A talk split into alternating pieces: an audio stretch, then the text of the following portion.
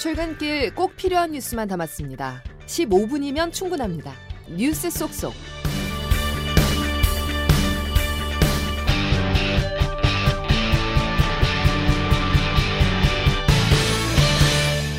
여러분 안녕하십니까? 2월 9일 설 연휴 첫날 금요일 아침에 전해드리는 CBS 아침 뉴스 김은영입니다. 고속도로 귀성 정체가 본격화됐습니다. 지금 서울을 출발하면 요금소를 기준으로 부산까지 8시간 50분, 광주 7시간, 대전 4시간 20분, 강릉 5시간 10분 정도가 걸릴 것으로 예상됩니다. 한국교통연구원은 이번 설 연휴 기간에 지난해보다 2.3%가 증가한 하루 평균 570만 명이 이동할 것으로 예상했습니다. 설 민심 잡기에 나선 정치권부터 살펴보겠습니다. 운동권 청산과 정권 심판. 여야 모두 설 밥상머리에 심판론을 올리고 있습니다. 백담 기자가 보도합니다. 설 연휴를 하루 앞둔 어제 국민의힘 한동훈 비상대책위원장과 지도부는 서울역을 찾아 귀성객들과 인사를 나눴습니다. 저희가 더 잘하겠습니다. 네. 건강하시고요. 정치개혁과 저출산 공약이 적힌 유인물을 시민들에게 나눠주며 민심 챙기기에 집중했습니다. 같은 날 민주당은 텃밭인 광주 등 호남선의 출발지인 용산역을 향했습니다. 민심을 살피면서도 윤석열 정권 심판으로 맞불을 놓았습니다. 비록 현재는 잠시 어렵지만 어, 내일은 오늘보다는 더 나을 것이다. 우리 정치권에서도 우리 대한민국이 또 우리 국민들께서 희망 가지고 미래를 설계할 수 있도록 여야는 설날 밥상을 사로잡을 화두로 심판론을 꺼내들었습니다. 민주당은 김건희 여사 명품백 의혹에 대해 자기 합리화로 끝낸 빈 껍데기라며 정권 심판론을 내세웠고 국민의힘은 야당을 겨냥해 운동권 청산을 할 때라며 맞받았습니다. 총선을 두 달여 앞두고 설 연휴 기간은 민심의 방향이 결정되는 전초전이 될 것으로 예상됩니다. CBS 뉴스 백담입니다.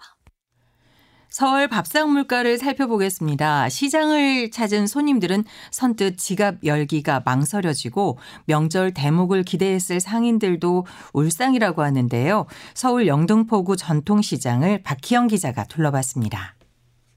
서울 영등포구 전통시장에서 40년간 과일 가게를 운영해온 홍명희 씨. 여느 때처럼 설을 앞두고 가게 앞에 명절 선물을 잔뜩 들여놨지만 며칠 새 설 대목에 대한 기대는 접었습니다.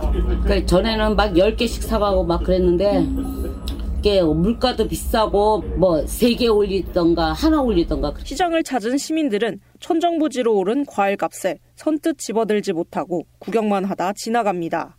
예년 같으면 당연히 챙겼을 차례상 단골 품목도 포기하고 맙니다. 영등포 청거시장을 찾은 인근 주민 김경자 씨입니다. 과 일못 먹어 사가. 그럼 저 갖다 놓게요. 사가 너무 비싸. 작년에 비해서 엄청 비싸. 사가기는 너무 부담스럽고. 지난해 봄 저온 현상에 여름철 폭우까지 겹치면서 과일 가격 오름세가 심상치 않습니다. CBS 뉴스 박희영입니다. 들으신 것처럼 특히 사과와 배 등 과일값이 치솟았는데요. 정부가 지원을 확대했지만 꺾일 줄 모르고 있습니다. 이어서 손경식 기자입니다. 정부는 설 명절 직전 사과 배 구입 부담 완화를 위해 할인 지원 예산 100억 원을 추가로 투입했습니다. 할인폭을 40%까지 확대 지원하기 위해서입니다. 하지만 사과와 배 소비자 가격은 명절을 앞두고 연일 상승하고 있습니다. AT의 농산물 유통 정보에 따르면 7일 기준 전국 평균 사과와 배 가격은 일주일 전에 비해 각각 3.1%, 2.6% 올랐습니다. 서울 지역 사과와 배 가격은 더 뛰었습니다. 한국소비자단체 협의회가 서울 지역 전통시장과 마트를 대상으로 조사한 결과 3주 전에 비해 사과는 24.5%, 배는 21.4% 폭등했습니다. 전통시장도 마찬가지입니다. AT조사에서 사과 가격은 5개 기준에 일주일 전보다 353원, 배는 1022원 오른 가격에 거래됐습니다. 반면 대형마트는 정부의 대대적인 할인 지원 속에 가격이 떨어지며 사과값은 전통시장보다 70% 이상 저렴했습니다. 한편 정부가 전국 120개 전통시장에 지원한 온누리 상품권 환급 행사는 어제 모두 끝났습니다. CBS 뉴스 손경식입니다. 공항은 해외 여행객들로 북적이고 있습니다. 나흘의 설 연휴 동안 인천공항은 97만 명, 김포공항에는 117만 명이 몰립니다. 정성욱 기자입니다. 인천국제공항은 이미 어제부터 해외여행을 떠나는 인파로 북적였습니다. 가족과 함께 보내는 시간이 곧 명절이었습니다. 대만 가요. 딸이랑 둘이. 그냥 딸내미랑 같이 보낼 수 있는 게 그냥 좋은 것 같아요. 누구랑 가는 것보다 편하고 가족들이니까. 명절을 맞아 10년지기 직장 동료와 함께 첫 해외여행을 떠나는 시민도 있습니다. 김진숙 씨입니다. 직장 동료예요. 10년 넘었죠? 어, 저희가 그냥 뭐 여행을 가고 싶다는 생각에 막 둘이 적금을 들었거든요. 여행 계획을요. 스페인 여행 상품 나. 이번 설 연휴 동안 인천공항을 찾는 여행객은 97만 6천여 명으로 추산됐습니다. 일평균을 따지면 19만 5천여 명인데 코로나19가 시작된 2020년 설날 이후로는 가장 많은 수치입니다. CBS 뉴스 정성옥입니다. 중국도 내일부터 8일간의 춘제 연휴가 시작됩니다. 내수 침체로 고심하고 있는 중국은 소비가 살아나길 기대하고 있다는데요. 베이징에서 임진수 특파원이 보도합니다. 중국의 설인 춘제 연휴가 내일부터 17일까지 8일간 이어집니다. 중국인들은 춘제 전으로 휴가를 사용해 2, 3주간 연휴를 즐기는 경우가 많습니다. 그만큼 미리 고향을 찾는 사람들도 많아 각 기차역은 귀성객들이 점령한 지 오래입니다. 4년 만에 고향에 가게 돼서 너무 기대됩니다. 고향이 신장입니다. 거리가 멀어서 37시간 정도 걸립니다. 중국 당국은 코로나19 사태에서 완전히 벗어난 첫 춘제 연휴인 만큼 사상 최대인 누적 90억 명이 이동할 것이라고 전망했습니다. 특히 고향 방문과 함께 긴 연휴에 여행을 즐기려는 사람들도 많아 당국은 이번 연휴를 소비 촉진의 기회로 삼겠다며 총력전을 펴고 있습니다. 상무부 시싱펑 소비촉진 국장입니다. 소비 촉진 활동을 전개했고 다양한 명절 이벤트가 준비됐습니다. 소비 심리를 충분히 충족시킬 겁니다. 각 지방 정부도 춘제 기간 여행객들을 끌어모으기 위해 각 지역의 특색을 살린 축제를 여는 등 손님 맞이에 분주한 모습입니다. 베이징에서 CBS 뉴스 임진수입니다. 아시안컵 4강에서 굴욕적인 패배를 당한 우리 축구 대표팀이 어젯밤 귀국했습니다. 공항을 찾은 성난 축구 팬들이 클린스만 감독을 향해 호박엿을 던지는 등 분노를 감추지 못했습니다. 이우섭 기자가 보도합니다. 무전술, 무대책 축구를 향한 축구 팬들의 분노가 인천공항을 가득 채웠습니다. 아시안컵 우승에 실패한 우리 대표팀이 설 연휴를 하루 앞둔 어제 늦은 밤 입국했음에도 수많은 축구 팬들이 공항을 찾았습니다.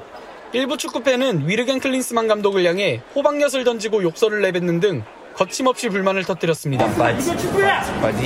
우리 대표팀은 손흥민과 김민재, 이강인 등 화려한 선수진을 구성해 아시안컵에 나섰지만 우승 목표를 이루지 못했습니다. 무엇보다 뚜렷한 전술과 대책이 없었던 클린스만 감독을 향한 비판이 거셌습니다. 하지만 클린스만 감독은 자신을 향한 경질 여론에 대해 이유를 모르겠다고 회피했습니다.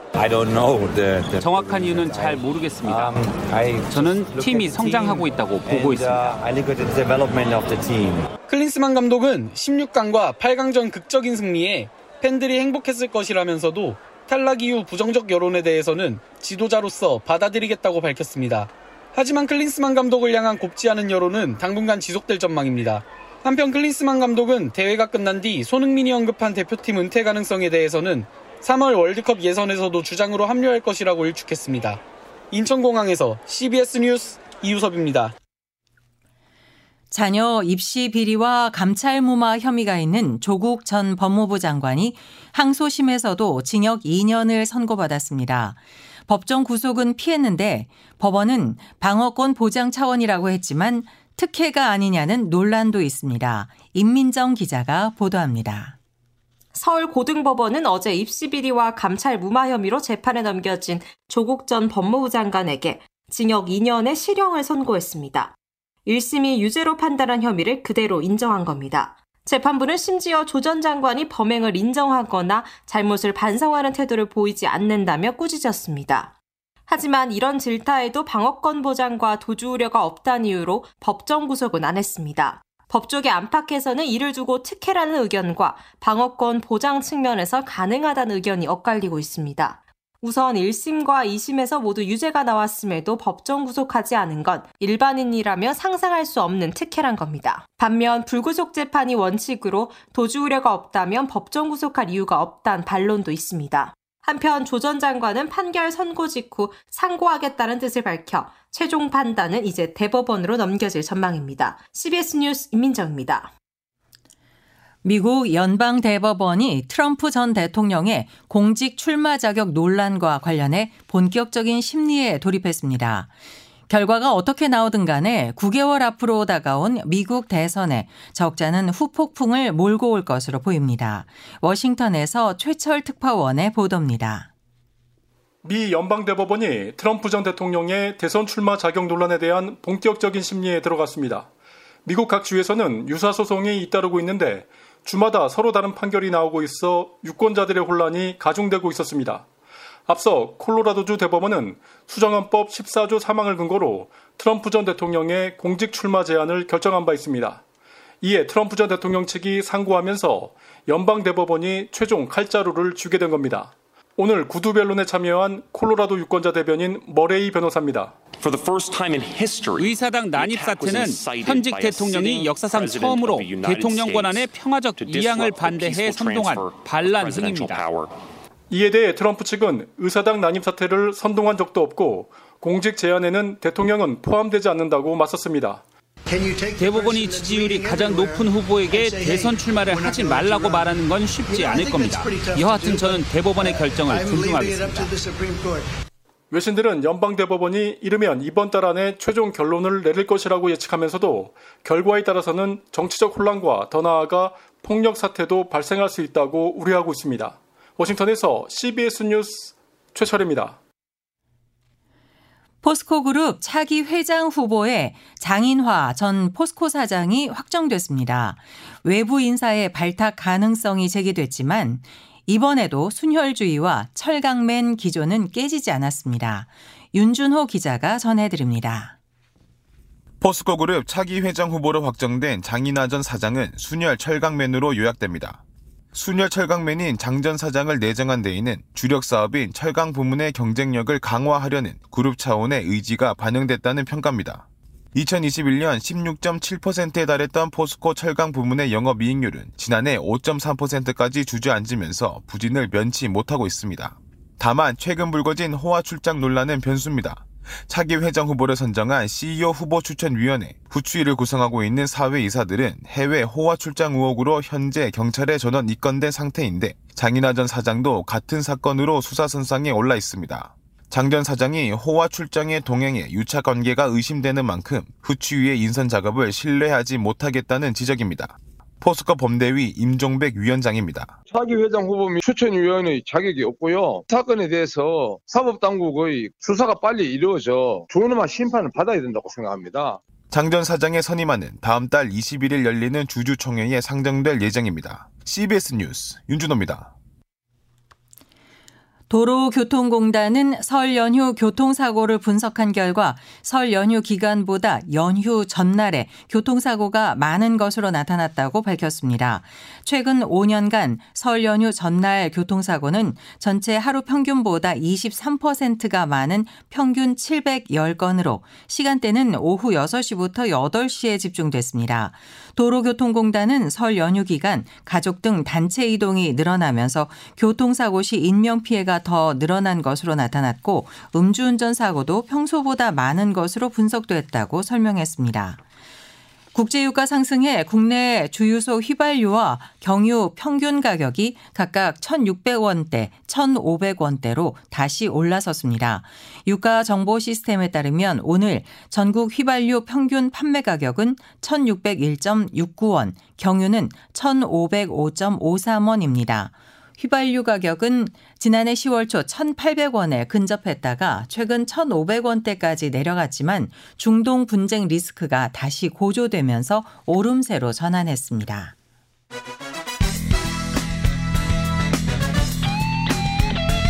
출근길 15분 뉴스 브리핑. CBS 아침 뉴스. 자세한 날씨를 김수진 기상 리포터가 전해드립니다. 네, 오늘부터 나흘간의 설 명절 연휴가 시작됐는데요. 연휴 첫날인 오늘도 큰 추위는 없겠고 전반적으로 맑은 날씨가 이어지겠습니다.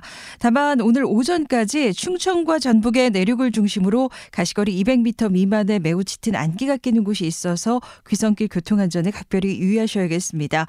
그리고 국외 미세먼지가 계속 들어오면서 오늘 중서부와 경북권을 중심으로 초미세먼지 농도가 짙어지겠고요. 갈수록 공기질이 점점 더 나빠질 것으로 보이기 때문에 때문에 연휴 기간 동안 미세먼지에 대한 대비도 잘 해주셔야겠습니다.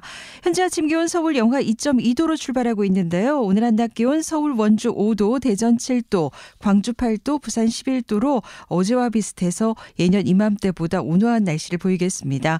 그리고 이후 설 연휴 기간 동안에도 대부분 평년과 비슷하거나 평년 기온을 웃돌아서 심한 추위는 없겠고요. 전반적으로 맑은 날이 많겠습니다. 다만 설날인 내일은 오후에 전남 서해안을 중심으로 비가 살짝 내리겠 내리겠고 제주, 제주도는 내일 낮부터 모레 낮 사이에 비나 눈이 오락가락 이어질 것으로 전망됩니다. 날씨였습니다. 이상으로 아침 뉴스를 모두 마칩니다. 함께 해주셔서 감사합니다.